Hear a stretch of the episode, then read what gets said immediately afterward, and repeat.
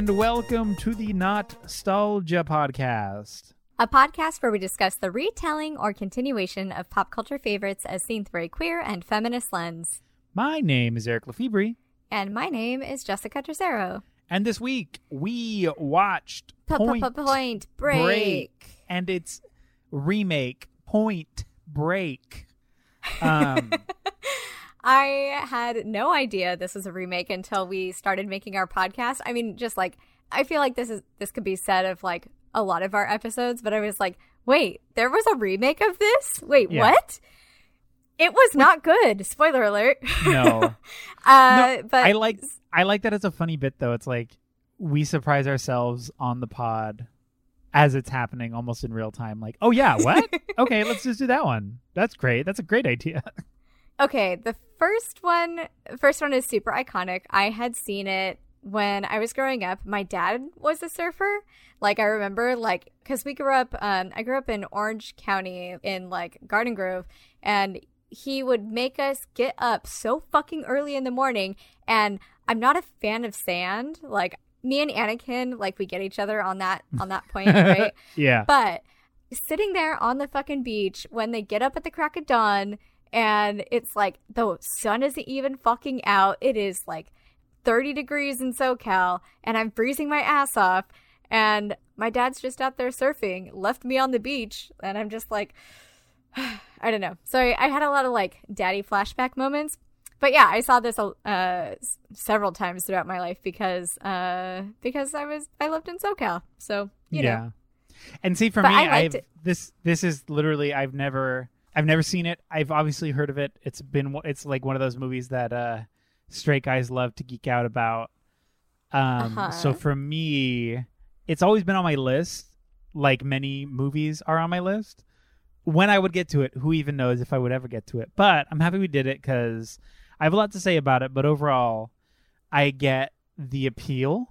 Whereas obviously the sequel is uh tragic. I mean, the sequel's just uh Okay, but the Or sequel, is a mess, remake, but I am yeah. so happy that we are going to talk about it because there's no way that I could watch a movie like that and not fucking talk about it. No, I. It was also another one of those where I was like, I don't, I don't want to be here. I actively don't want to finish this. Like, I don't care. They don't care. I don't care. Nobody should care about this movie, and we should watch something else. But It again, didn't need to be Point Break. It was not a. Oh, God. I'm so was- excited to talk about it because Yeah. it's so bad.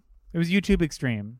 YouTube. Oh my God, that monster sponsorship. YouTube Dang. YouTube read the movie. Yeah, it's. I mean, it's it's a shitty movie. It really Yeah. is. Should we get into the first one? Let's do it. Let's jump in the first one. Let's do it. After graduating from the FBI Academy, Johnny Utah begins his first assignment in LA investigating bank robberies. He and his newly assigned partner, Agent Pappas, begin working on a case involving bank robbers that call themselves the ex presidents, who Pappas believes are a group of surfers. Johnny goes undercover as a surfer where he meets and subsequently stalks a woman named Tyler, who he emotionally exploits in order to get into the surfing equivalent of the Cool Kids Club, helmed by Zen Alpha dog Bodhi. Life seems pretty good for Johnny Utah, who now has a girlfriend, Tyler, a group of friends, a lead on a case, and, you know, a new hobby. Johnny sets up his first big crime bust, which turns out to be just that an incredibly violent bust. Only after confronted with the deadly consequences of his assumptions does he start to see things clearly, realizing that his newfound friends are the criminals he's been looking for all along. He figures out where their next heist is and chases them till he hurts his knee, intentionally lets Bodhi get away, and angry shoots his gun into the air. He's then blackmailed into helping Bodhi with one last robbery, which goes badly. Another chase happens. A ton of people die. Tyler is there too. Bodhi gets away. Johnny catches up with him a few years later and lets him go again because he wants to ride the big boy wave. But it's okay because he totally dies from said big wave. So, overall, kind of a good movie. Oh, I love this movie. I vibe. I like this was one of those to, to me apart from some themes that I want to like tear apart a little bit. I think it's well written and well edited and well directed because it had like at every moment there's engagement of like stakes and obviously some things are like set up in a way that are like fairly obvious but like at every turn it's like oh whoa this and then that and like bing bing bing it's just it's a good movie. Um i hate and this is how i feel about both movies. I think both are like judicial cop propaganda um Mhm. just because it's like this idea of like well justice is is making sure we get the bad guy but it's like you've established at the beginning of this movie that they have literally hurt no one. They are stealing insured money from these banks that have way too much of it and will be getting their money back because again you've established this money is insured. I understand that this is a crime and i understand that you as like FBI agents are trying to stop crime because that's the whole deal with cops. Oh, supposedly the whole deal with cops, which we know is not true. But within that, the cops are the reason all of these other people died. No, rather, the cops are the reason that anybody in this movie died. True. It's that like they're the ones who instigated it. Like that cop on the floor at the uh, that one bank robbery who's just like to the security officer like, "Hey, Oh, here's my gun. Take the gun out." And he's the, the security guy's like, "Don't pull your gun out, you fucking moron." And the cop pulls his gun out and is like, "You better have my back." And he's like, "What the fuck?" And then he just gets up and starts shooting, gets himself killed and several other innocent people for Mhm. doing what he would consider the right thing when in fact it's this ego-driven hero complex that a lot of these cops have that inevitably just leads to more violence. Well, and it's like like you said, like these places are insured, and like I remember when I was working retail, where it was like I was specifically told in loss prevention classes and stuff, like if somebody comes in and steals something, let them. Let Like, him go. let this happen. You know, if somebody comes and robs you, you know, give them the money, give them whatever, but like nothing is worth your life. And this is, I was like, wow, this is coming from corporate America. It has to, be like, wow, that's wild. Yeah. you know? Well, to me, I mean, Um, and and as because because that is obviously the right thing to do.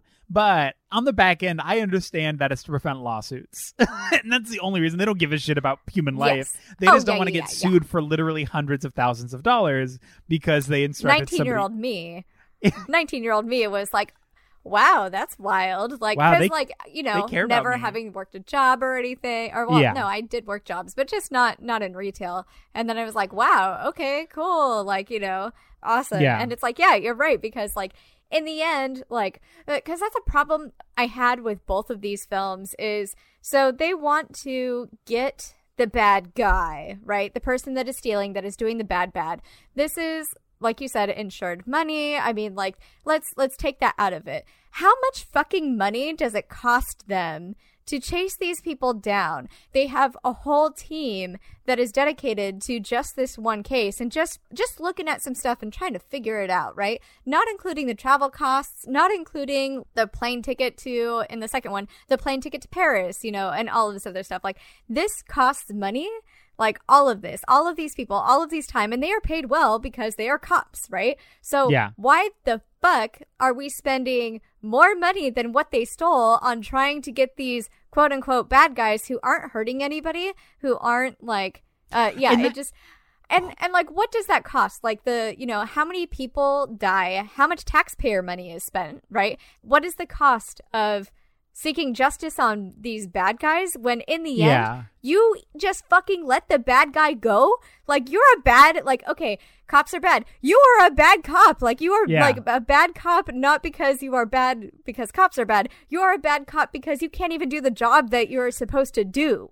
So i have a really hard time looking at that cost and well, that that's what's difficult with it because I understand that like the intention of making the villains ethically complicated as a choice, and to that effect, I'm like, okay, cool. Like it was a great choice you're Yeah. making it complex. You're making it hard for us to kind of be on anybody's side.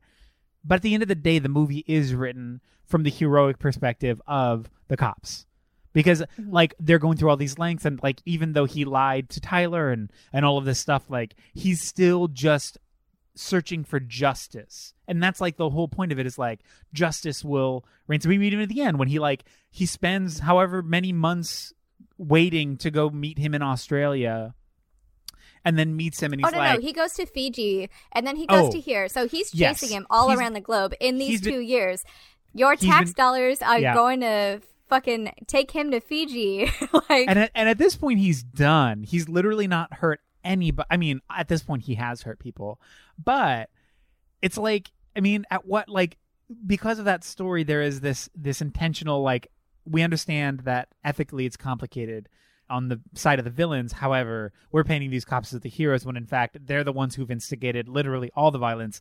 Every death that happens in this movie is because those cops did something to affect that. And like like Mhm. whether it's the the no name cop in the bank during the heist or it's Keanu or it's uh, his partner Gary Busey, they're constantly the ones instigating it. And again, like that random heist with uh, Anthony Kiedis and like all those other people Mhm. who ended up just being drug dealers, and there was an undercover cop who was there. Like that was so like that death. Not not to say that like oh these people should have just been left alone, but like at the end of the day, yeah, leave them the fuck alone. Sure, they're breaking law, but laws are being broken at all times. These, I mean, I from what we were seeing in the audience, these people aren't. I mean, I guess they've kind of hurt people, but at the same time, that death was unnecessary. Those deaths rather were unnecessary, and it was Well- only because of a of a poor assumption to make this cop look like a hero. Like I've saved the day. I'm gonna jump in. I'm gonna get them when they least expect it. And it was wrong. It was an incorrect hunch, and all these people lost their lives because of it. They tried to put in this like sly line where like I think Bodhi calls them Nazis.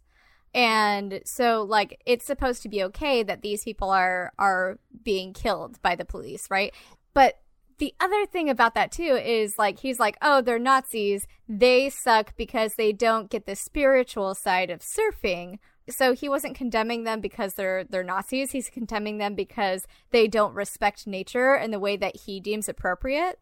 Um, He's mad at them because they're not doing yoga, not because they're not supposed Nazis. And you're like, wait, Okay. hold on. o- okay, But, okay, okay. If if that's the case, let's be mad at them for sure. But let's make sure we're mad at them for the right reason. Like, th- what? yeah, exactly.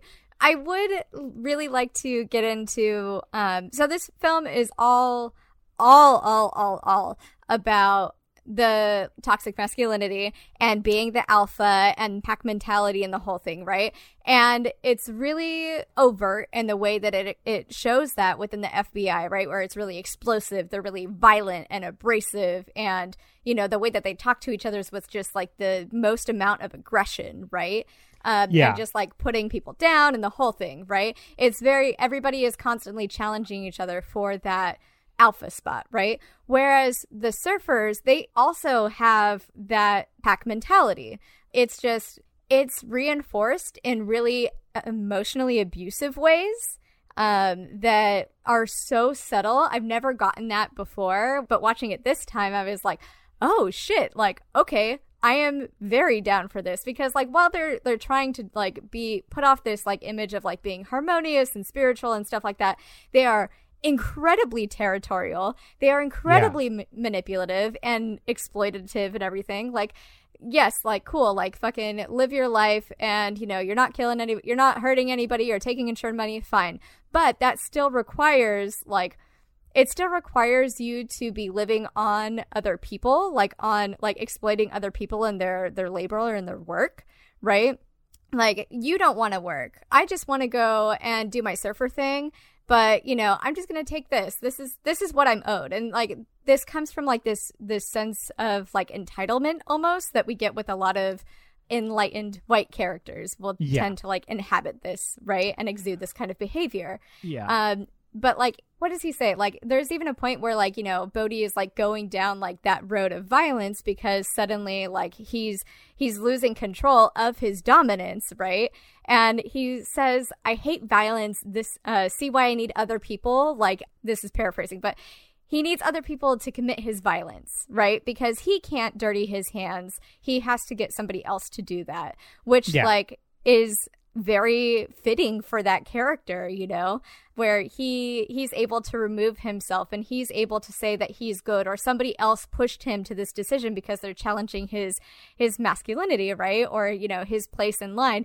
And like the way that they talk about surfing and the way that they talk about everything, it all has to do with domination over nature itself the way that the surfers talk about like not even just Bodhi but everybody is it's like they're talking about riding a wave and they're talking about what happens with their balls right and then they uh they talk about like you know uh riding this big wave is better than sex and riding this like so they always have to tie that type of dominance to sexual acts or sexual organs or to to things that like you know as a male like present dominance right Yeah. so i'm just like oh shit okay like i don't know like there there were some really incredible uh, dialogue choices to like reinforce that on like these really nuanced like levels that I, I I felt. Yeah. I mean, I completely agree. I do think like with the toxic masculine motif throughout, all of it was nuanced and intentional because I do I did notice this right off the bat with Keanu, um, rather Johnny Utah, which fully what the fuck, but I'm very into it. Okay, Johnny Tsunami, calm down. Like this is too much. But there is a level of like when he shows up into this very very mask, very testosterone driven, very aggressive, very like suffocating space at, at, the FBI headquarters. He's kind of like the soft outlier, what or what would be considered in that environment effeminate, even though he isn't feminine, but he's Mhm. bringing this different energy that is literally the opposite of everything around him. Whether it's uh, his boss, who is what's his name from Scrubs, or Gary Busey, his partner, they're bringing the very expected like. I'm a man and you don't get it because a man's job is uh, and stuff. And Yeah. he's just like, okay, that's not my deal, but that's fine. And so you're, you're already getting this like different approach to like exploring male spaces. And then he's thrown into a space where it isn't cis male uh, centric. And when he meets Lori Petty for the first time, when he meets Tyler for the first time, he's trying to bring that same energy and he's like, Oh, my name's Johnny Utah. And her reaction is like, Who cares? yeah. and then he's trying to like explain this whole like why he wants to surf and everything and like why his family she's just like is this going to take a long time like i i don't whatever whatever worked in this other space with these other people is not going to work in this space like so it's instantly cutting a line between this like the, like exploring the, the the the the the varying of space right? And like where it works where it doesn't and, and and who this character is within both of these spaces. And in the same way i feel like Kathryn Bigelow intentionally divided like this is toxic masculinity in a in a faux liberal or a faux forward thinking perspective whereas this side is toxic masculinity that is pro capitalist and pro Mhm. uh, uh, pro status quo and all these things. So it's you're seeing two opposites. where it's like this very white centric anti capitalist like villainry is is shrouded in this idea that you were saying about like well we don't have to work, but then again he doesn't want to get his hands dirty. So there's these two levels, but at the same time. This is very white anti-capitalist because at this point they're just stealing money for themselves to live. This isn't sh- sort of like a Robin Hood thing, which they try to do in the next one, but fail miserably at. But I want to get into that way more Oh, well, I, yeah. yeah, we'll get into it then. But Yeah, yeah. in this way, that's not what they're doing. It's not anti-capitalism because capitalism is bad. It's anti-capitalism because we want money and we just want to surf, which is Mhm. in and of itself the sort of same ethos of like a Jeff Bezos or like any sort of corporate head. It's the same exact like, well, I'm not going to work, but I'm still going to reap the benefits of this money, even though on its surface they're not hurting anybody and it's anti-capitalist in that way. So I think it's really interesting that like there is this dichotomy of toxic masculinity in both spaces, but then also butting that toxic masculinity against femininity or or or like none none of this is really queer, but something that is non cis hetero, and to some degree his experience with Tyler, even though that relationship is presented very hetero, there are levels to it when I was watching it that I felt like this is a little queer. I think it's because she's like kind of mask presenting. Maybe that's like, or or there there's a level of of like with her character, it's written to sort of disregard femininity to some degree. Oh yeah, absolutely. You know what I mean? She's there's no other women in this film except for the fucking badass that is fully nude beating the shit out of cops. Yeah. Like fucking love her so much. Love, Yeah. love, love, love, love. Okay.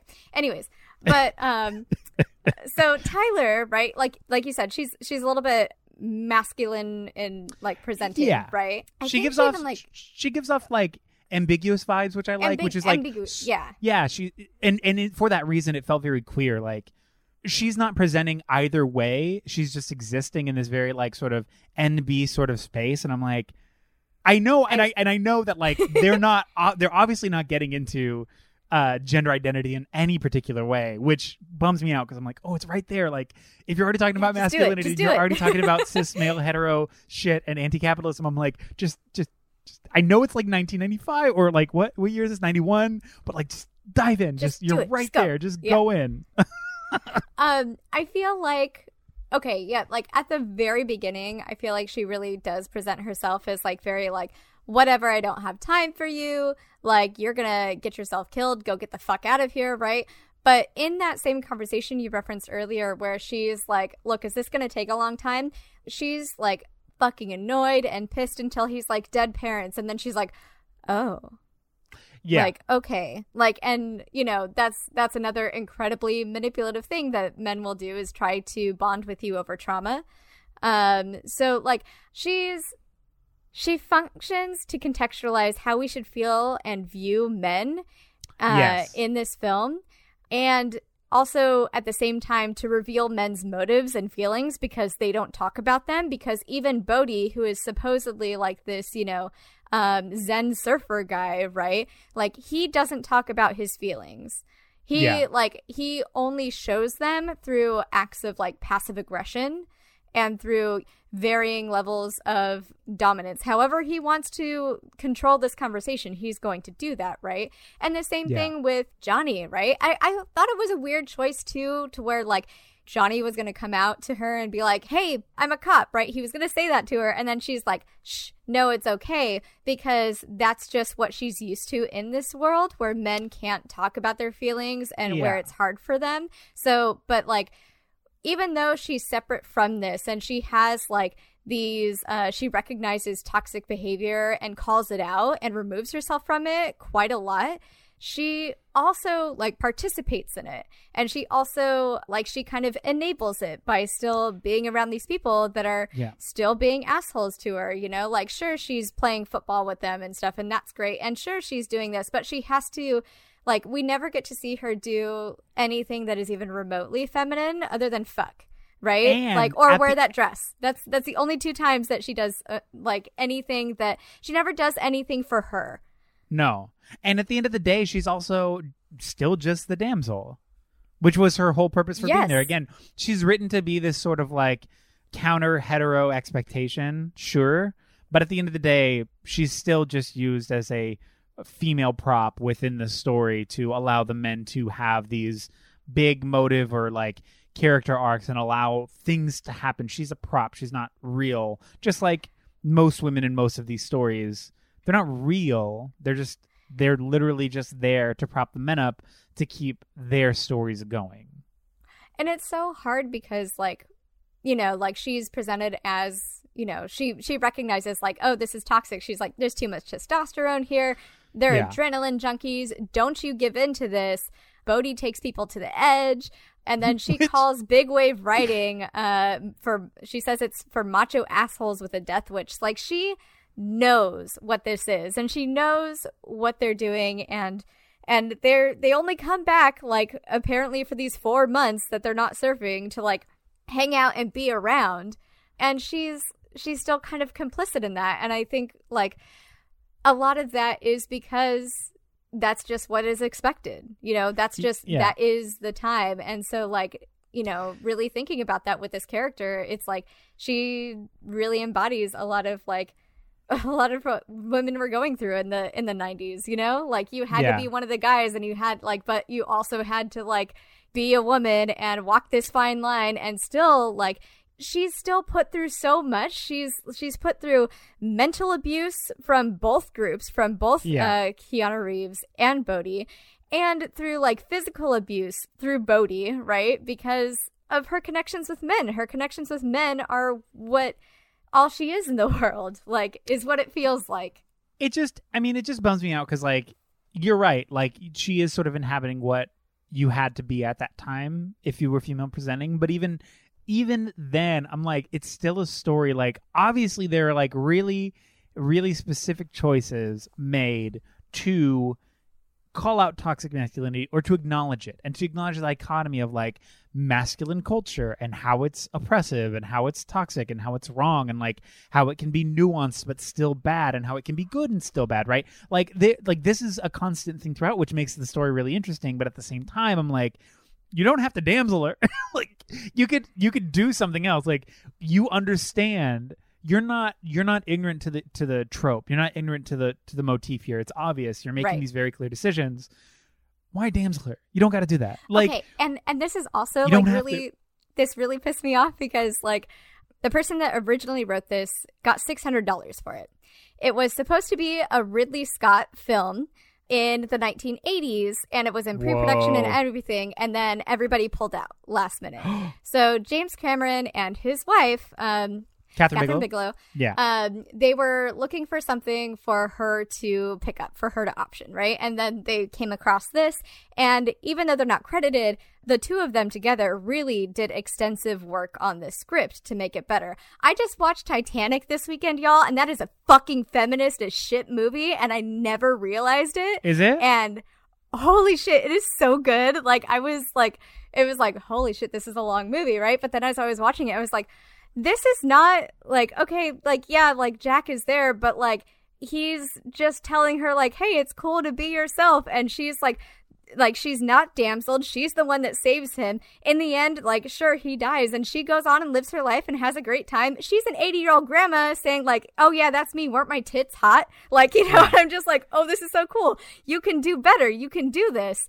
Yeah. Um so like after seeing that, I was like, if you made any changes and you still damseled her after this and this and this and this, then it's a uh, choice. excuse Yeah. me. It- Excuse it's me. a choice. Ugh. and because to me too like i look at some of these lines and like right off the bat i know that this is like very abrasive language but i love it where the fbi director says he's young dumb and full of cum which obviously is just like a very Uh-huh. fun line and obsessed with but it's centering this very like toxic aggressive like that's all that men think like it's it's it's reiterating this this not only is that what the chief's thinking about but that's what he's assuming this young man is thinking about in this environment. Is just like it's sex it's it's it's misogyny it's all of these things right in this very The straight space.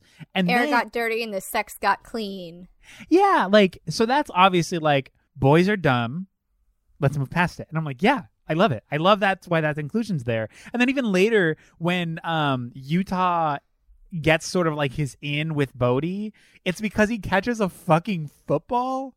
He like catches the football and then Bodhi's like, Uh-huh. "Wow, man, nice catch. You've got moves." And it's like that was written into the script. That is so silly. That is so silly and it's so real and it just reiterates and it, and like it paints this very particular picture of male culture and how silly it is and how like how simple. It's so simple. It's so unthoughtful and it's Mhm. so all of these things. And in that one moment it's such a very particular like this is what this is.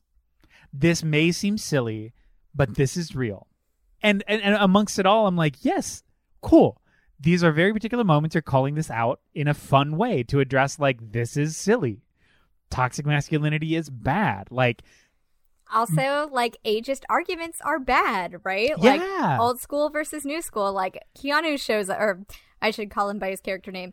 Uh, I- I Johnny know. shows up, and he's johnny like, uh, utah Johnny Utah, right? He's like, hey, well, I mean, let's do this. Let's try this. And then, like, Pappas is like, uh, if I haven't done this in 22 years, you sure can't. And then, in order for Johnny to like assert his dominance, he has to initiate this screaming match, right? So like he has to like and only after he yells at him real bad and they get into it, like are they men can only talk about how they feel or say what they mean when they're like yelling?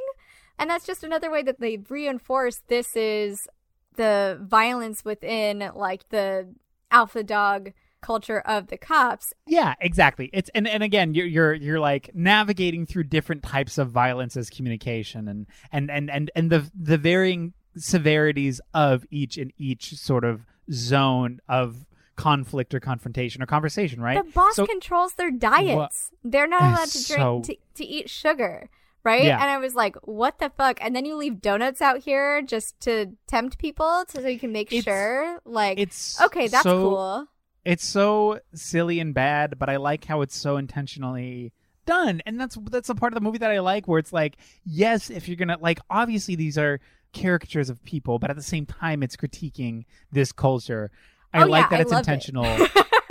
but it's also like every every and again when we talk about choices everything was a choice here including damseling of tyler but then secondarily what i was saying at the beginning of this which was like reiterating this idea that the judicial system the justice system as we know it and this pro-capitalist pro-cop structure has the final say of what is right and wrong even in the murky waters of ethical ambiguity. Like at the end of the day, this narrative centers around a cop who wants to seek justice because he sees injustice and wants to seek it. But it's like that's not that's this isn't justice. This is this is just what it is and you have a hero complex and you want to see this through for you not for justice not for anybody because you've gotten how many people killed that's it and then even at the end what bothered me so much and i thought was this was just a fucking silly, silly ending, especially for a movie that had a lot of big opinions, at least initially. The first half of the movie, these opinions are huge. The second half is more like, well, we're going to just fall into gendered heteronormative tropes, pro capitalism, Mhm. pro man, cool. Like, that's just kind of how it fell into play. But at the end, when Utah meets Bodhi in Australia, and he's like, I finally got you. And he's like, but this was a wave I've been waiting for. And he can, Bodhi convinces him to let him go. He's like, he lets him go under the guise of surfer brotherhood and he's like man we just both get the waves and i'm like like how many people fucking died How much money for- have you spent trying to track this guy around the fucking world? Yeah. How many So people the- lost their lives? How many at the end of the Yeah. at the end of the day it has nothing to do with justice it has to do with ego and this silly toxicity Yes. of of what what is considered like male bonding in this way and how that is paramount how that is like the biggest like wow so it was just fucking gross. Like and, th- and that that bothered me so much. As a movie again i think it's fantastic. I think it's really cool and it, it brings up a lot of things but like that ending just to reinstill cops are good masculinity it reigns supreme and brotherhood and patriarchy is ultimately the strongest. And i'm just like why? Why? Why is this the ending? Why why are you ending it with pro-capitalist pro-cop patriarchy? Like you literally did so much work to establish that these things are bad. And then in the end it's like well you just don't get it. You just wouldn't get it because you're not a pro-capitalism male cop. You're like what? That's it? That's really it? Whoa okay i guess i'll never get it. Like what the fuck? Yeah. So I have the exact same feelings on this because that is bullshit. I it's also so I- okay, bad. I want to zero in on Bodhi. First of all, Bodhi apparently means wakefulness, uh, and it's based off of Bodhisattva. I, I do not know how to uh, pronounce this, but it's a term in uh, Buddhist religion that means enlightened being who, out of compassion, forgoes nirvana to save others, which is supposed to contextualize um, Bodhi and uh, his journey and who he is. But I hate just this whole movie is just this weird entitled alpha struggle that like Yeah. Eventually drives Bodhi to madness in order to like maintain superiority despite like how many people are killed. Like and it kills him in the end too. Like he he says shit like and this is why I think some of the writing was excellent for this movie where he's like why be a servant to the law when you can be its master? Violence is unstoppable. Fear causes hesitation, which causes worst fears to come true. Project strength to avoid conflict. Peace through superior firepower. So when you start like getting into like these little tidbits that he says like throughout the film, like anytime like he let like one of these like little nuggets go, I was like, oop, boom, boom, boom, boom, and I wrote it down and I compiled them all at the end and was like, ooh, shit, this is gross. And then, like, Yeah. when he first sees Tyler with Keanu, mind you, they're not together anymore, right? They were together at one point, I guess. And, like, you know, she sees other people, so does he, and it's fine. But he, like, sees her with him, and he's like, who's that guy? Are you replacing me? I'm a better surfer. And then he, like, flaunts other women in front of her. He's just, like, being super territorial.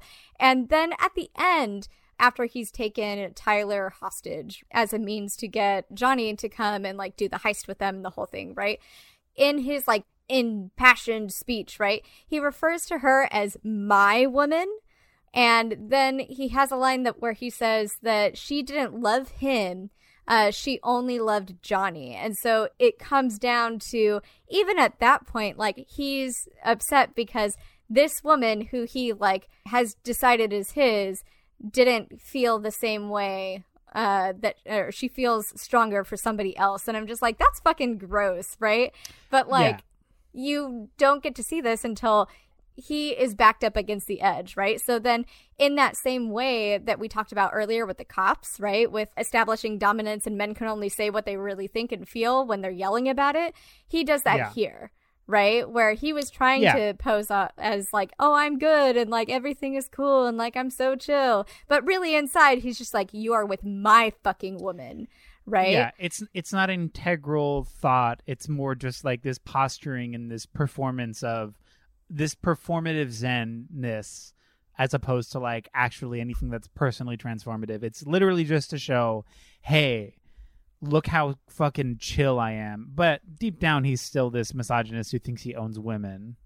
And you're like, well, okay. and then And- like we're we're pitted against like you know so like that form of like at first what seemed like good like a good relationship a good manly relationship right and then keanu still embodies a lot of that right and Yeah. so like he is like you know well you pull, pull the ripcord first. No you do you do you do right? There's all of these moments where they're like butting heads right? And then like he yells fucker! and runs off the plane right? Yeah. which is also just hilarious.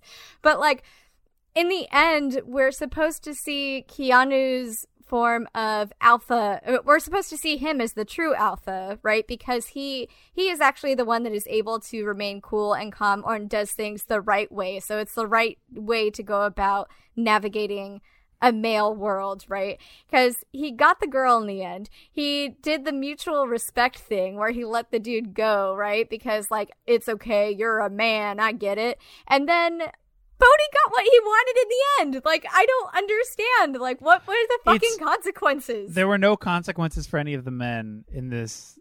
I mean, but again, the movie was all men, so there are no consequences. Uh, they both get to just Except death. except death for for random and innocent Which they people. didn't give a shit about, right? So, like, all of Bodhi's bros, like, they all die, and he's just like, oh, well, we gotta bury him. Oh, we don't have time. Okay. And then fucking runs off. Like, Yeah, cool, dude. yeah. It just it like there are levels to that that just really bother me as far as like story is concerned because again, it was thoughtful, but at a certain point, that thoughtfulness kind of just went by the wayside to just establish, oh, this is standard for these movies. Let's just damsel her. Let's make sure that like the men get away with it, and let's let's uphold patriarchy Mhm. clearly, specifically, elegantly, great. And again, like I'm looking at my notes here, and like even the way it portrayed cops, like there were certain moments where I'm like, why are they? It's it's romanticizing and making these cops the hero because again they're after justice ultimately, but then it'll be like after the um the drug raid, the drug house when Yeah. they break in and all these people died. Gary Busey, his cop, Pappas, he says, Last time you had a feeling I had to kill a guy. I hate that. It looks bad on my report. Yes. Which- I fucking where I'm hate like- that. Where I'm like, that's amazing. Like, yes, cops are bad. Like, this Yeah, is yeah. perfect. Like, this is so emblematic of like, cops don't care about human life. We know this. Great. You're writing into the story. You're painting them as bad like perfect but then you're juxtaposing that with like the hero who's like accepting Mhm. this as truth from his partner and is just like yeah you Good know i'm sorry. Yeah. yeah, but at the same time, they're both complicit in this way. So I'm like, you're saying this very particular thing about the infrastructure of policing and like how cops are bad. Like you're you're clearly and eloquently displaying this, but at the end of the day, there are no consequences. And I don't think that's an intentional narrative driven choice to say that like that's just the nature of the world. Because Mhm. again, as we know, and as she knows, as they know, producing stories like this and reiterating this within a narrative and like the cultural zeitgeist, people will see this and whatever portion of it will resonate. And if you're creating these narratives around this, people will see that, internalize it, and be like, that's how the world works. To, to some mm-hmm. degree, because I mean, that's just how entertainment works. I mean, that's how we get stereotypes and tropes and all these things because it's told in these stories so many times, it becomes integrated into people's beings, whether or not it's true. And more often than not, it isn't. So if you're making the choice to tell a story like this with these set intentions and at the end of the day you just fall into complicity with the status quo it's just so obnoxious because i'm like you have something to say fucking say it like stop D- don't don't just dip your toe into it. Just like you're so close and at the end of the day this movie just ends up being another problematic piece of cinema. Otherwise you did so well and you're so fucking close and you get way closer than like she with this movie got way closer than how many movies have we seen? Yeah, absolutely. you know what i mean? Like just in its in its way because like obviously there have been a couple movies where like wow this is like really telling and well written and like it had a very particular approach to like capitalism or racism or or uh, systemic oppression like all of these things similarly here. So close so fucking close and it misses the mark completely with the third act. Like it's just whoop just gonna scoot all that away. And i'm like Yeah, why then- it felt like it was so subtle not so subtle but like it felt like it was um more subtle than 90s cinema is used to. So like that's maybe why they had to uh, they had to like go back into like shitty tropes and stuff like that. Yeah. But uh, i really really really love that dichotomy thinking of it even more. I also uh really liked the way like while i hated this i hated this as a thing. Like i liked how it showed johnny and the way that he the way that he decided to target Tyler as intentional as he was with that and how he like made the active choice to prey on her vulnerabilities and exploit the fact that she did a nice thing for him, right? And then the trauma bonding.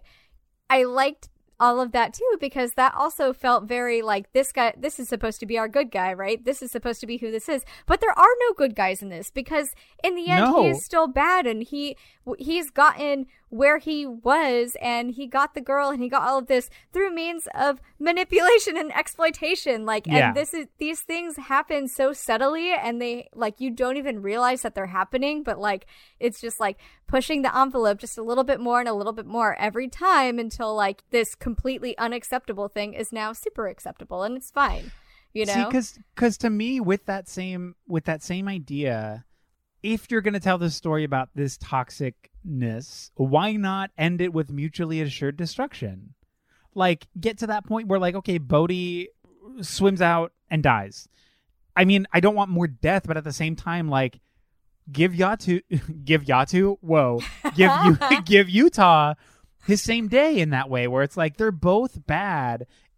Eh, eh, I, I do want to before I get to that point, I want to say you brought up that when they were falling out of the plane, it was this constant like, kind of like pissing contest of like you pull, no you pull, no you pull. We were playing chicken, like this very male thing, to the point where like you're willing to play this little silly game of whose dick is bigger, and the uh, the prize is you die. Like you're willing you die to or risk you live you're willing to risk your life to prove that you have a bigger wiener.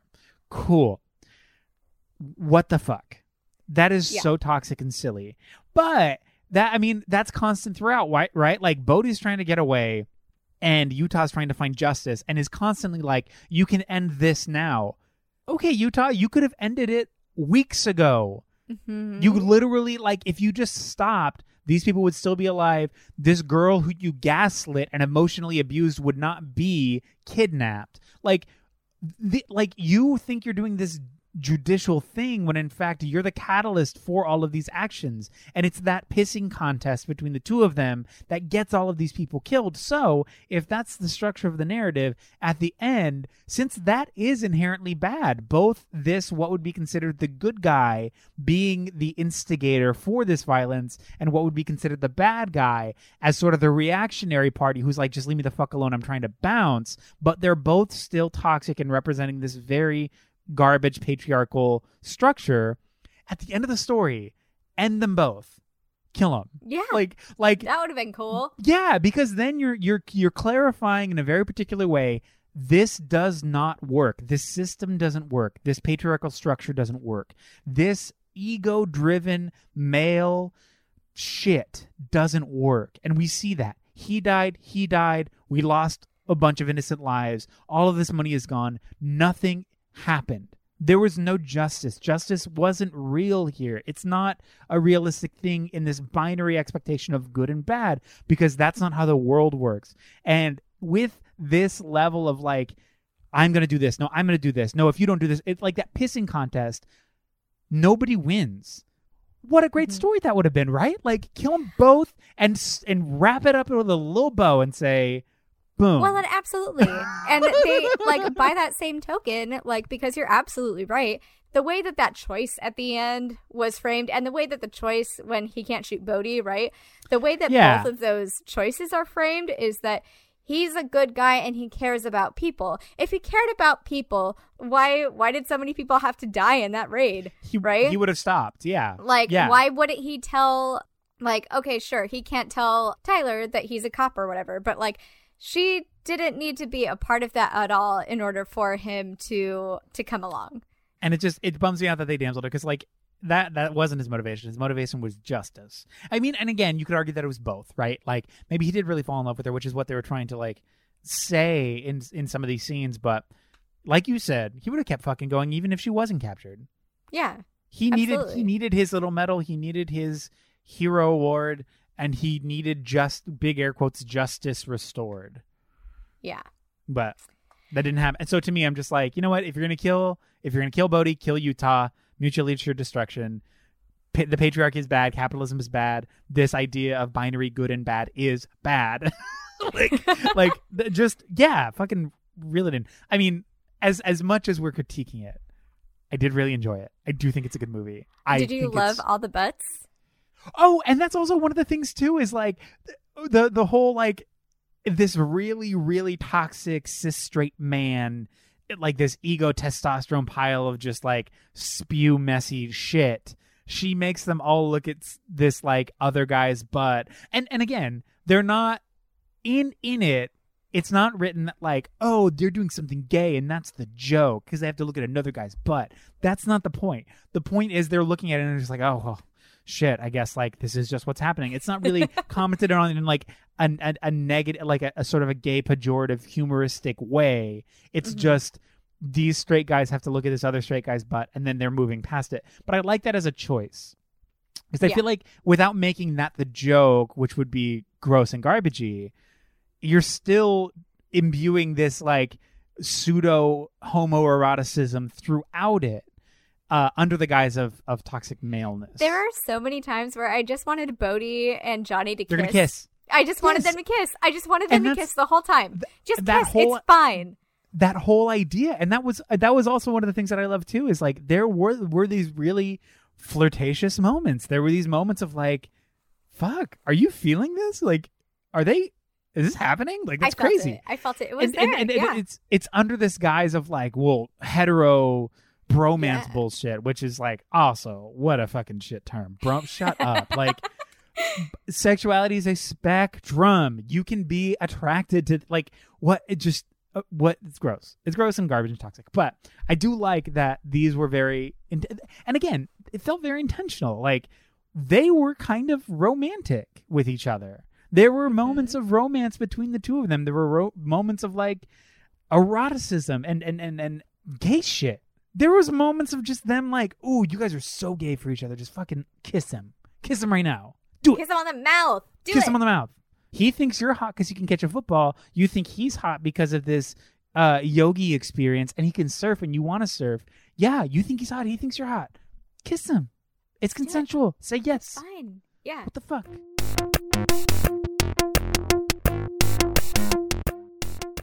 Johnny Utah is an extreme sports athlete all about the YouTube hits and his sweet monster energy during sponsorship when his most recent stunt turns deadly for his friend who was also doing the stunt thing.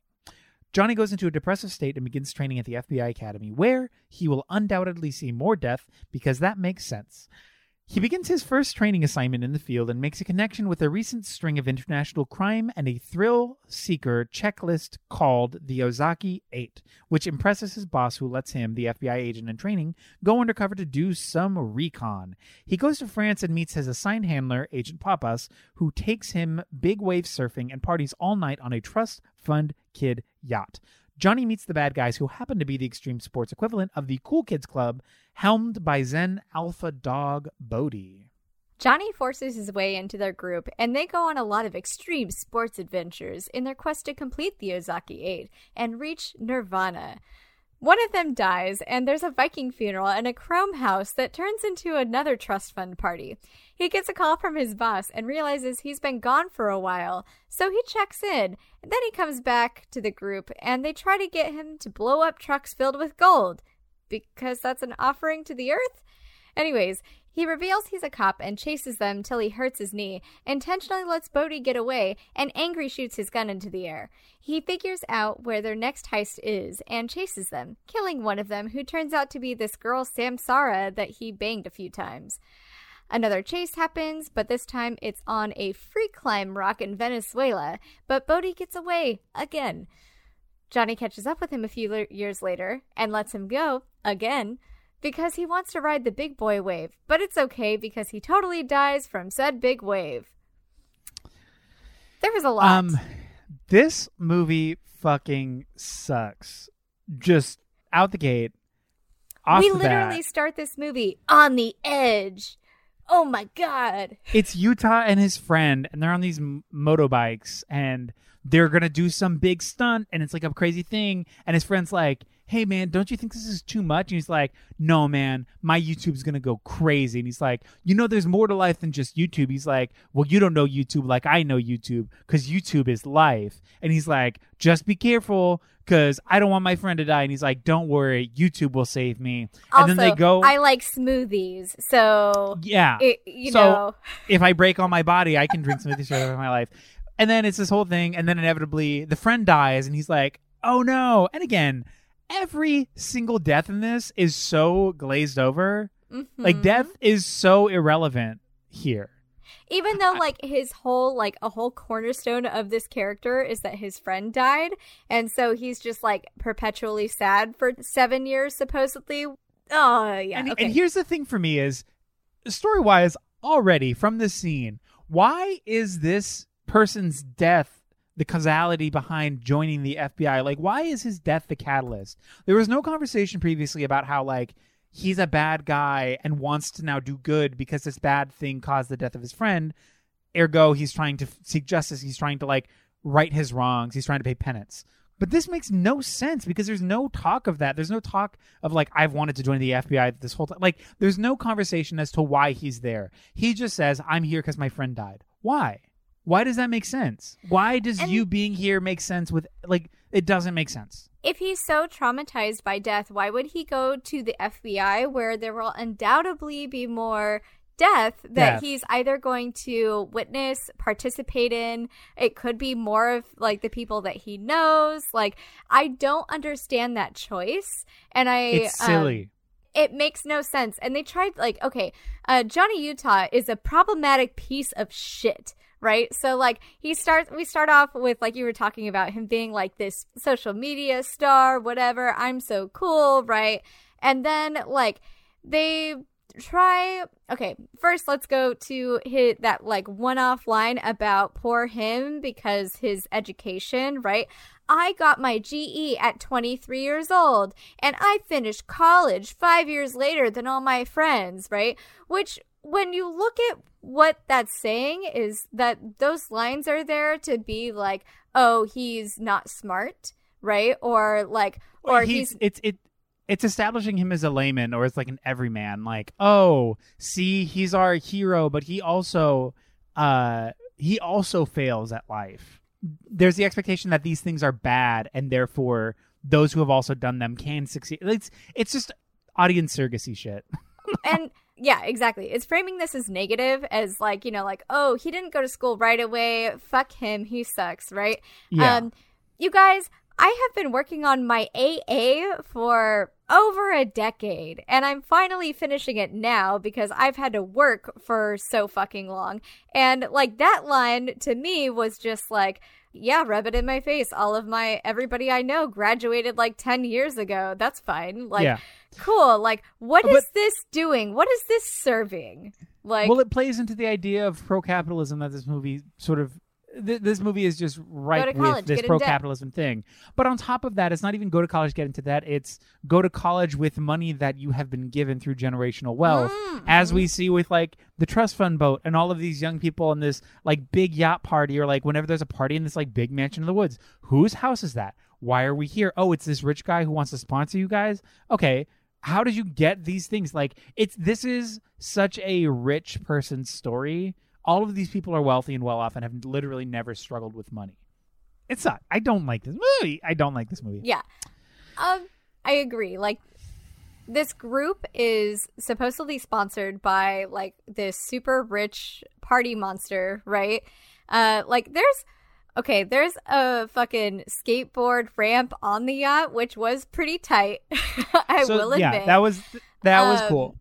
That was cool. but like every other time like they're like oh we don't need anything. Like we don't own anything. We just are trying like we're we're doing the ozaki 8 to try to like I, I don't understand All- what it was like okay nature is going to give us this and then we have to make a sacrifice to nature for that. And i was like okay. But like they do things like okay that that whole thing just this movie hurts my brain.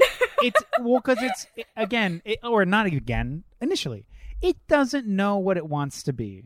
Like it, it it's trying to find all of these different avenues into like so off the bat we're seeing he's joined the fbi after his friends died.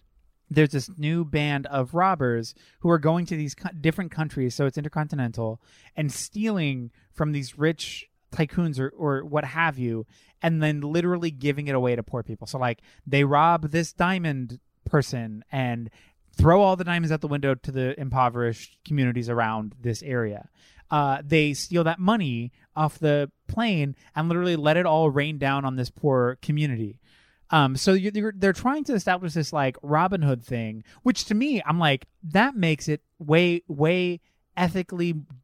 It it makes it more ethically ambiguous. It makes it more difficult because it's like, Right. well, they're doing good. But then this movie doesn't get back to that at all. They set up this idea that it's a Robin Hood motif, but then they don't even touch it again. It's just like they're just giving it all away, and even to the point where like in the scene with the FBI head, I what is it, Captain, whatever, who boss, cares? Boss person. They've we've already established like okay this is like a robin hood situation. Cool. That we know this. They've told us. They've talked about it already. And at a certain point this boss boss person is like so it's not about the money. It's about spiritual enlightenment okay so you did already tell us earlier that it wasn't about the money. You cannot then go back and be like wait so it's not about the money? Because you were the one who told us that it wasn't about the money. Like right? don't then- don't why would you do that? Like this is bad then- writing. I was thinking, I was like, okay, they're first of all, they're on this plane that has no armed guards, and the money's just there on pallets. Like, cool. That's how money works, I guess. That's i mean how I, U.S. I mean i like, want to i want a pallet of money fucking weird. Okay, but like if they're like they are trying to say like they're doing this for the earth, right? So this is their act that they're giving back, right? So the diamonds they gave them to the people. Okay, that's that's like cool. Like like you said Robin Hood. And then like when they they go to do like their third one with the gold and they're like trying to give the gold back to the earth, I was like thought about that money palette one and I was like, wait, but isn't that just littering? How is that giving back to the earth? Because like sure, like that like impoverished community got a little bit of it, But- right? But like but that's that's why it feels like this movie doesn't want, know what it wants to be because Yeah. again the, the the the told narrative the the the scripted narrative is essentially we're giving back to the earth. We are what we're considering in this narrative as eco-terrorists. We care about the environment. We care about the earth more than we care about people. That's the deal. But that's not what's being presented off the bat. What's being presented off the bat is a robin hood structuring. Mm-hmm. so it's is it both? Because they're not really talking about giving to poor people. They're just talking about the earth. But we're seeing that they're giving to poor people and it's intended. It's intended that they are giving this to these people. That's why we're seeing the shots of this like poor community, hundred dollar bills are raining down. This other community, also visibly poor, is being given diamonds. It's like, yes, okay, you're framing these shots in a very particular way for us to understand. Yes, Robin Hood, cool. Into it. But then later they're like, we're not Robin Hood, we're just Earth. And it's like, then why did you show us all this stuff? You told us that it was going to be this movie, and then you gave Only up. show us wealth from that on. yeah, and then it, then it's just this whole other Earth shit, and it's like, I don't. This movie doesn't know what it wants. Um, it's also like, okay, well, Mother Nature is going to give us all these things and we're going to do it and it's going to be awesome, right? But like, in order to do these incredible feats that they're talking about, they have Yeah. to like use things that harm the environment, like motorcycles or planes. So it's like, uh, send the private- chopper, like Mother Nature wanted. yachts. Let's go to the Chrome House in the middle of the fucking mountain, right? And then there's like this, like, oh well, this doesn't belong to him, and I'm just like, what the fuck are you saying? You don't know anything, and like they're trying to frame these people as like, uh, who are all like people of color, right? Like the this surfer group this time, or surfer group, whatever. Uh, they are all people of color this time, and they're also environmental terrorists. I just have such a big problem with that because it's like we're now seeing environmental, like being concerned about the environment is bad because it's extremist, right? it's bad because it's considered extremist. It's only considered extremist because it's anti-capitalism, and that's what they're trying to say. Is like they're trying to stop these big production companies from making these billions and billions and billions of dollars off of these things, and their whole deal is like, no, well, we're trying to protect the earth, and so then they're painted by the cops, who again in this movie are supposed to be heroes. Th- these cops are painting these people who are trying to be of the earth and green energy and all of that as terrorists because they are trying to dismantle these systems of wealth that only benefit this upper class whilst also destroying the earth that we live on so it's While also participating in it, right? while so also participating in it yeah like, which is so messy because like then they're just elevating themselves and like giving themselves a big ass pass, and I'm just like, Mm-hmm. okay. This this doesn't know what it wants to be, and even like so the the Ozaki Eight right is like these are these eight challenges that are called ordeals. I don't want to do anything that sounds like a whole ordeal. Do you? Holy No. shit, right? So like they're they're invented by this dude Ozaki. And like supposedly Ozaki is the one that also saved Samsara, who we'll talk about later cuz I have little like a lot and nothing to say about her at the same time because she's Yeah. not in this movie. And then Bodhi was like his acolyte, right? But he completed the like the the big thing in this movie is like he's he died doing these challenges and you can train your whole life and not be ready for them despite the fact that Johnny Utah, a dirt bike uh trick rider dude can do all of this with no training and it's fine, right? But like yeah that guy that created these died doing the first one, but he didn't die doing the first one. He died giving an offering to the earth after he completed the first one because he put his little boat in front of a big boat to try to save a whale. And that was his thing. And Bodhi is now an extremist and stuff because he was on that boat and he survived. What the fuck is that? again it does not make sense this movie doesn't make sense this movie is so poorly written it's i mean i you could have told me that this movie was triple x and i would have been like yes I am watching the movie Triple X with Vin Diesel currently. Although I haven't seen that movie in a while, so I don't want to like degrade it that much. But from what I remember, not very good. I don't. Yeah, I don't remember. I'm I like it's thing. it's probably really messy. Uh, so I don't want to be like, but probably it's easier whatever. to follow. Yeah, but at least with a bad story, there's a story. Whereas this one's just so all over the place, and it's it's trying to remake the first one without any of the clever capture of like attention. It loses all attention because at least in the first one, when he's undercover, there are these moments of like when they're at the beach and and and uh, Keanu gets in the fight and uh, Gary Busey runs across the street and he's like, "What's happening? What's happening?" When he comes confronts Bodhi and they're in that moment, there's that like, "Wait, is he gonna get caught?" And then they play it off real cool and then they move past it. So there are these moments to remind you like. Let's make sure they don't get caught, and like that's Mhm. that's the attention grab. Like we're invested because these are moments of like, what's gonna happen? What's gonna happen? But in this one, you completely forget that he's undercover. Like he goes to this. al- Also, he forgot he, goes was to, undercover. he goes to a fucking fight club and you're like what and that's where they bond and you're like no this is this is mess this is a mess Mhm. i hate this and then you don't see Pappas or his his uh partner for a literal hour and like 20 minutes. This is a movie about friends who do extreme sports and has nothing to do with the fbi or anything. There's no reminding that like that's happening to the point where like he even forgets. Like you like it does seem like oh they forgot about this. Like there's you can't just ditch that whole premise and then like in this moment with the gold, that's when he picks up the gun and is like FBI or And like police! and you're like, "Wait, yeah. nothing was earned. It was it was so disjointed and unearned. You went from scene to scene and each scene proved just nothing Mhm. nothing about the last or moving the story forward. They're just in a new place this time, and it's like we're going to this cabin where Steve Aoki's DJing, and it's cool, and And there's like, lots of butts.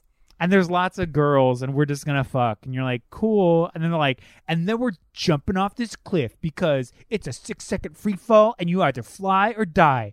No, you guys have squirrel suits, and you're gonna be flying for like five minutes, so that makes no sense. Also, what? And then it's like they're snowboarding and they're like, we can't go. And he's like, fuck this. I'm to keep going. And then the guy dies and they're just like, he made his choice. And the death is so overlooked and also A So- Viking funeral. So poorly to like, it feels, and this is my own opinion. This is me opinion. It feels so poorly directed because the reactions to all the deaths. I mean, maybe that's the choice. Maybe the choice is deaths don't really matter in this world. Just keep going. Uh, and if that be the case, I cool. I didn't get it. Also, no. Um, but the the character choice is to be like, well, he's gone. He's just gone, man. What do you mean he's gone? Well, he made his choice, and we're just gonna move on because he's gone now. And he's like, no, that was yeah. And then they're just at the Steve Aoki DJ party, and you're like, Where where their friend is literally his body is burning is outside. burning outside, and that's Like- the party, and you're just like, what the fuck is happening? The editing, the dialogue, the story, everything It's is so bad. atrocious for this. And they spent all of their money because It's a lot of this was shot like on location. They spent Yeah. all of their fucking money on All over the like world. you know uh, because a lot of these people that did the stunts and everything are like extreme sports people. They spent Yeah. all their fucking money on that, right? Which is like, all right, cool. Like, why don't you make sure you have like a coherent fucking story? Is that so? Well, oh my god! Also- like I I- know that's wild. I know that's a wild concept, I- but like.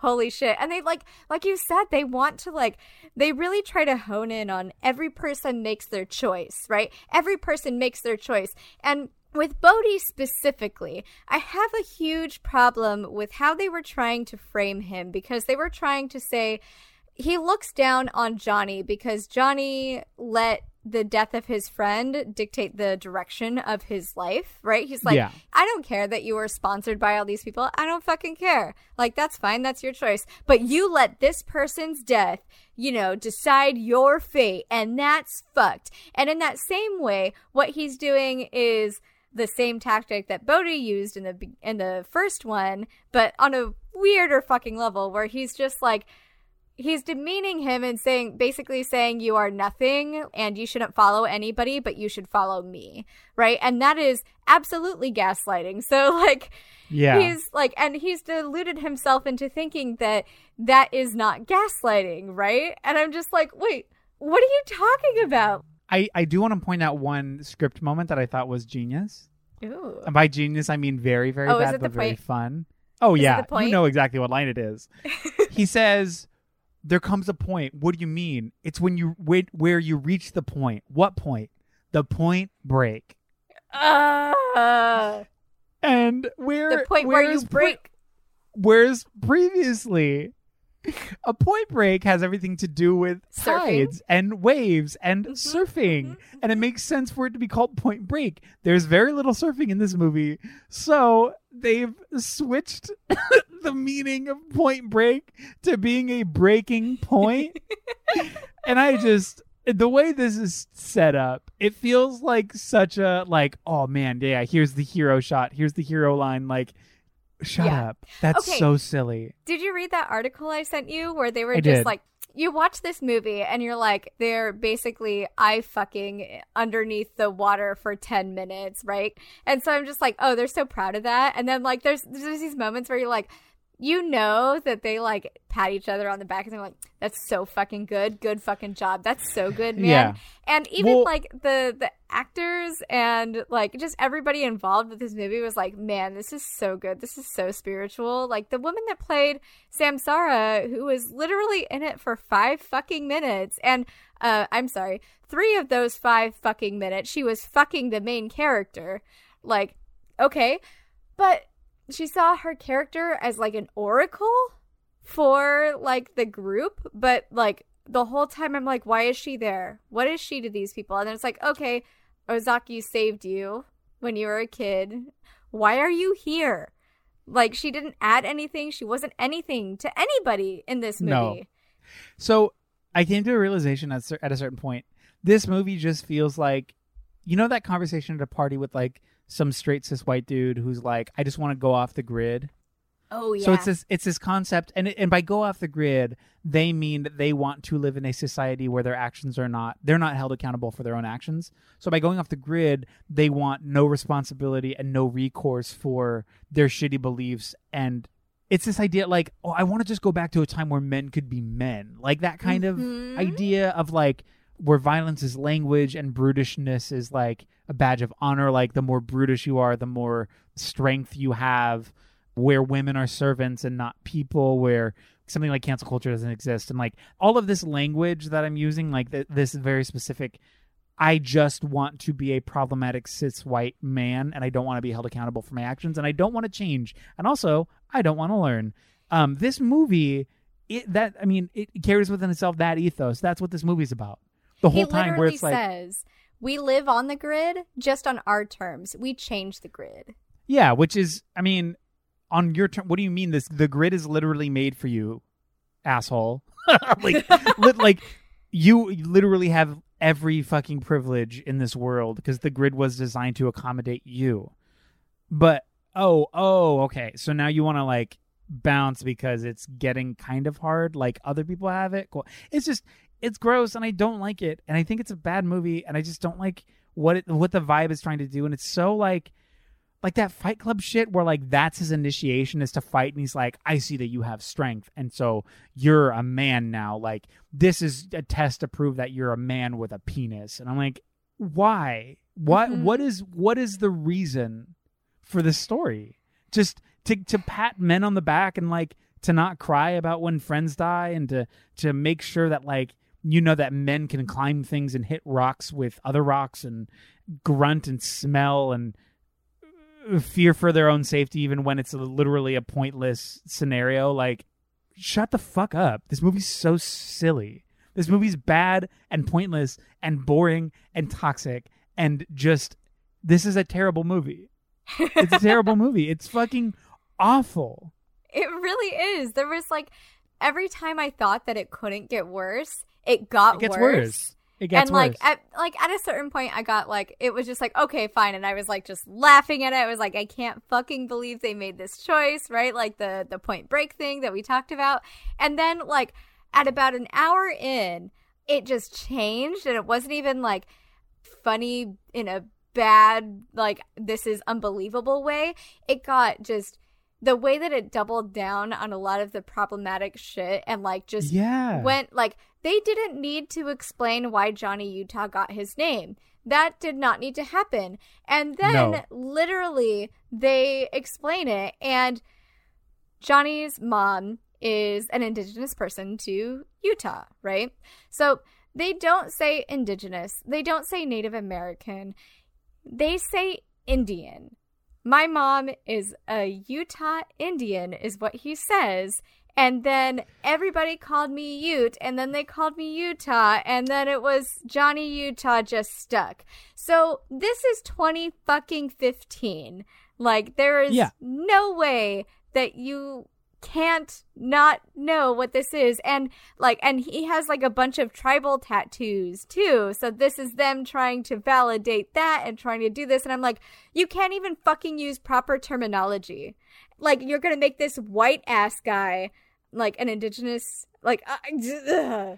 Yeah, like it's trying to represent native people in this way that's I mean, not only did you not do any homework and you're just a racist piece of shit colonizer, but you're also trying to do some sort of pseudo inclusive exposition for a backstory as to say like, oh, this person's native. Shut up. Like stop.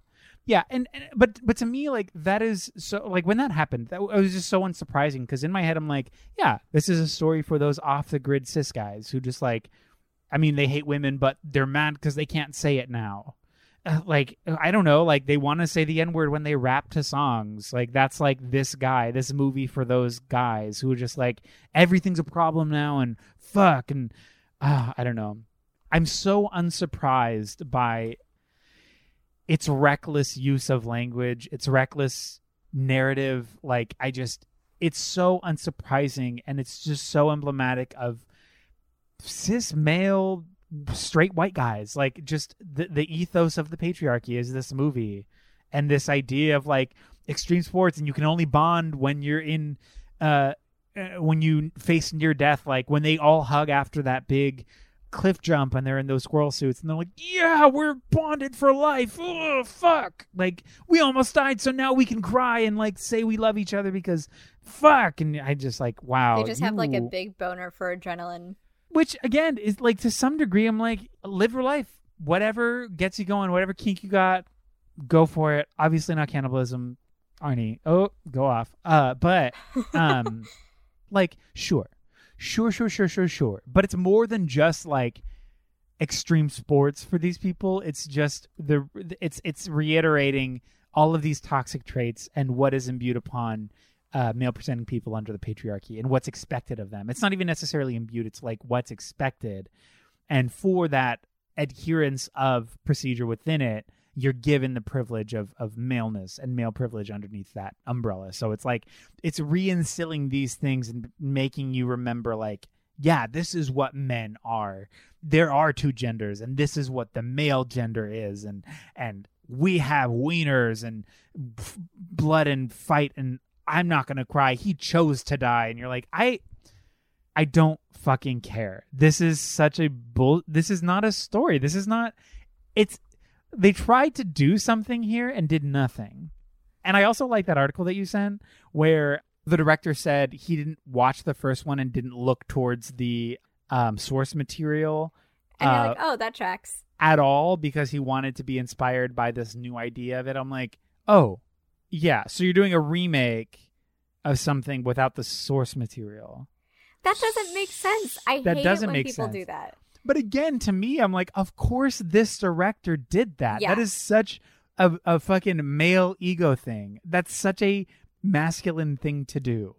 And just like, yeah, I don't need it.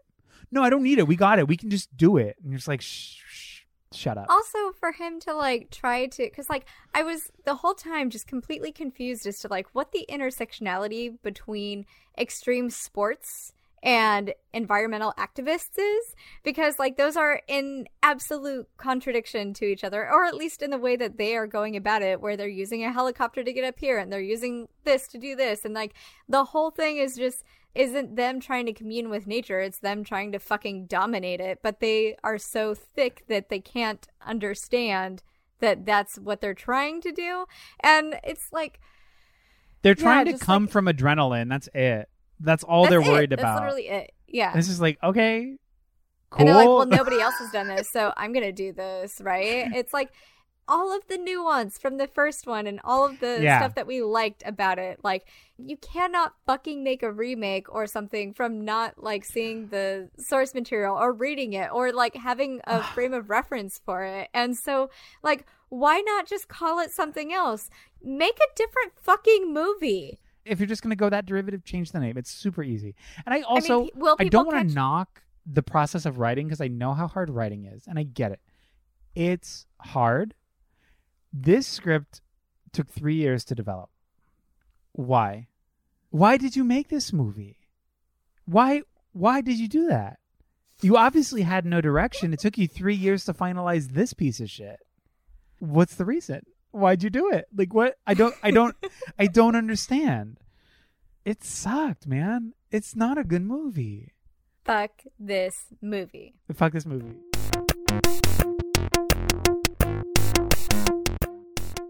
And we're back. Cool. So, Eric, Yeah. we rode the big wave and we survived somehow. I don't know. I was trying to transition and it We didn't work. we rode the point break to our breaking point. Oh my god. That's so gross. Yeah, Okay. it sucks. So, the 1991 Yes. version Yes. with Keanu Reeves Yes. and Patrick Swayze. Yes. Who was it for? Um, I was gonna say cops. No, it was for. I mean, surfers. I guess it. Yeah, it feels. I mean, no surfers. You know what? Fuck it. Surfers. It's for surfers. That's it. I'm spending too much time thinking about it. I'm just gonna say it's for surfers. Who do you think it was for? I always forget that we're going to ask this question. And so, like, right after the pod, every time I'm always like, I'm going to have a better answer for next time.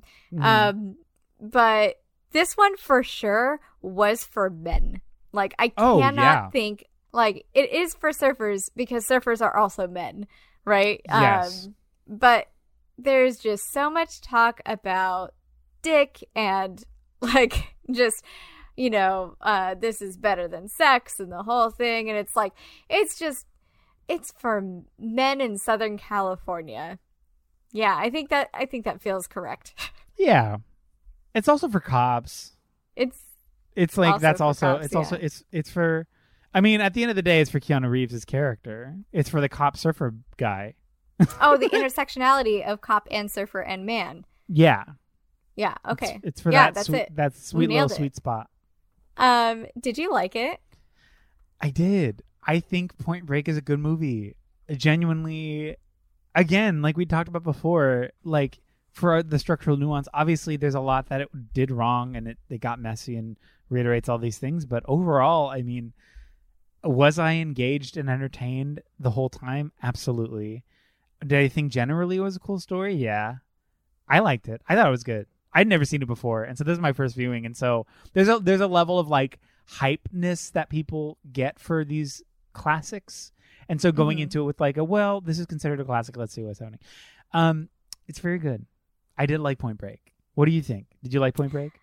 I loved Point Break. Yeah. Like I've seen this before, and before it was always like, yeah, this is good. Like this is cool. Like Yeah. you know, this is chill. Um, rewatching it this time, and like especially after talking to you, and like that's one of the things that I love about doing this pod is sometimes like being able to talk to another human being about the story and everything in this really deep and big analytical way. Yeah. I like it more because like I realized the nuances to some of the writing that were just so so good. I think this movie, especially for the 1990s, got a lot it got more right than it got wrong, I think. Yeah. And I really loved it.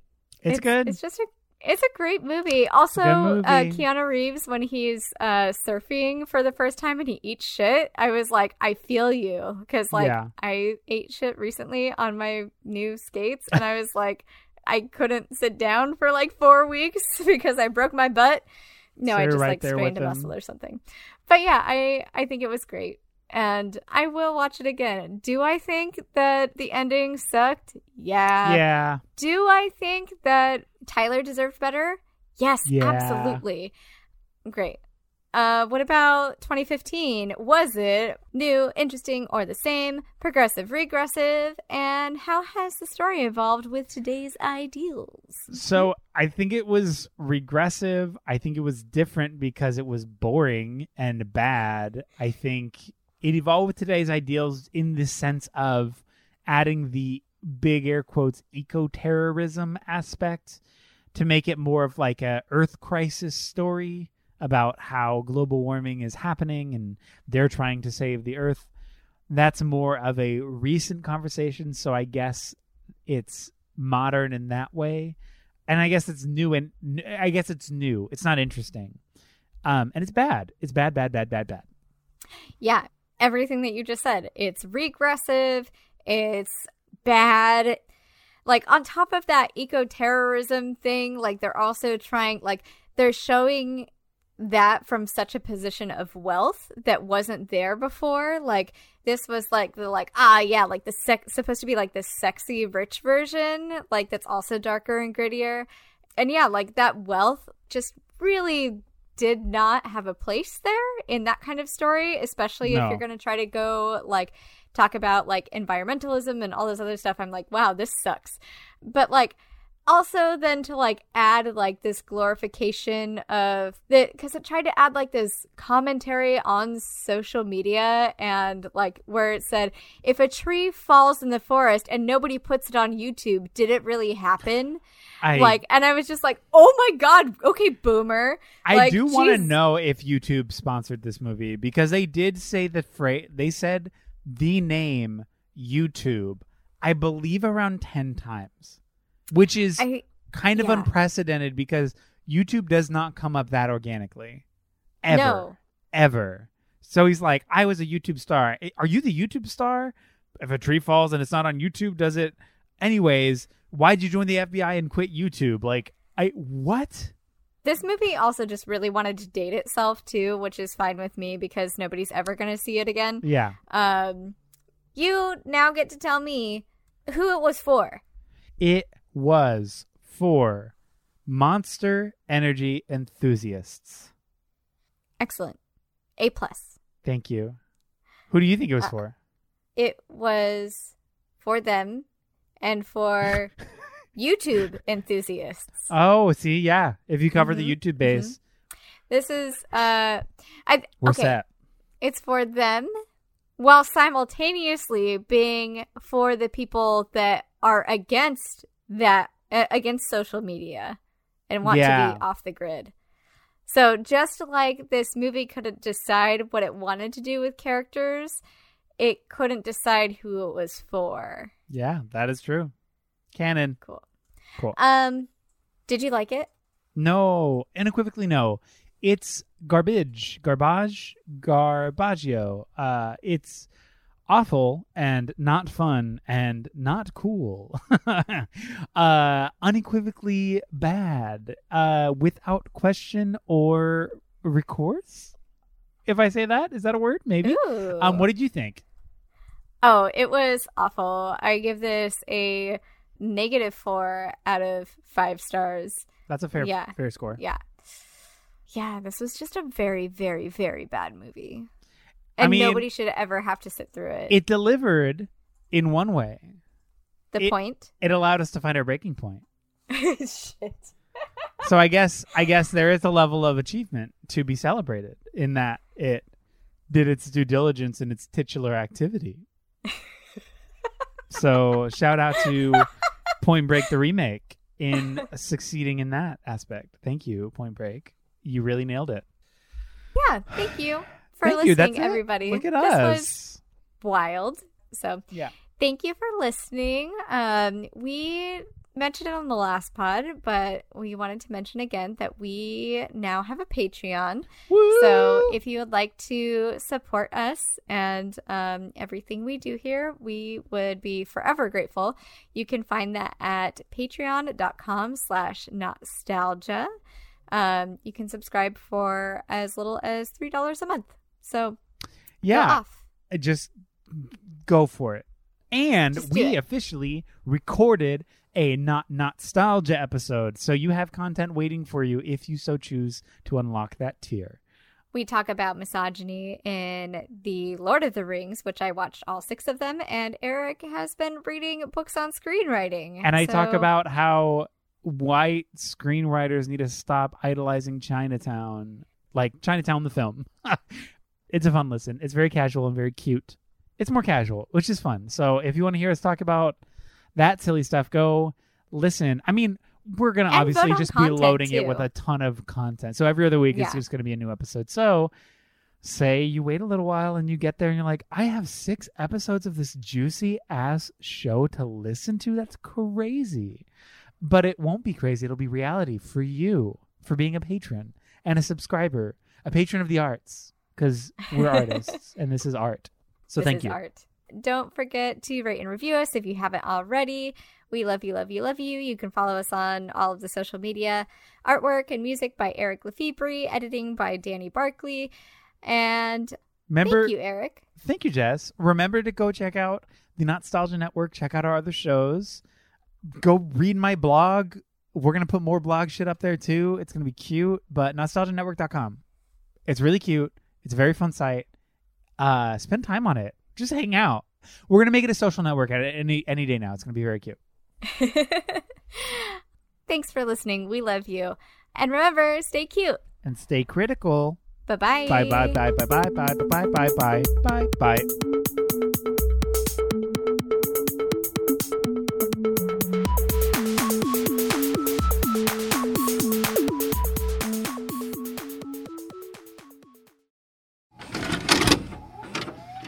This podcast has been brought to you by the Nostalgia Network. Visit thenostalgianetwork.com for more. Hey everybody, I'm Eric. I'm Shelby. I'm Jake. and we are the band Lousy Advice from the Lousy Advice Podcast. Come listen as we draft artist and genre centric best of lists. With the help of our closest friends. These lists are canon. And there's not a goddamn thing you can do about it. From Misfits to Cher. Green Day to Gaga. Or Pup to Paramore. Listen to the Lousy Advice podcast now, or else. Stream us on Spotify, Apple Podcasts, the Nostalgia Network, or wherever you get your podcasts. And don't forget that we are the band Lousy Advice, and this is our podcast, the Lousy Advice Podcast. the Lousy Advice Podcast? The Lousy Advice podcast. Podcast.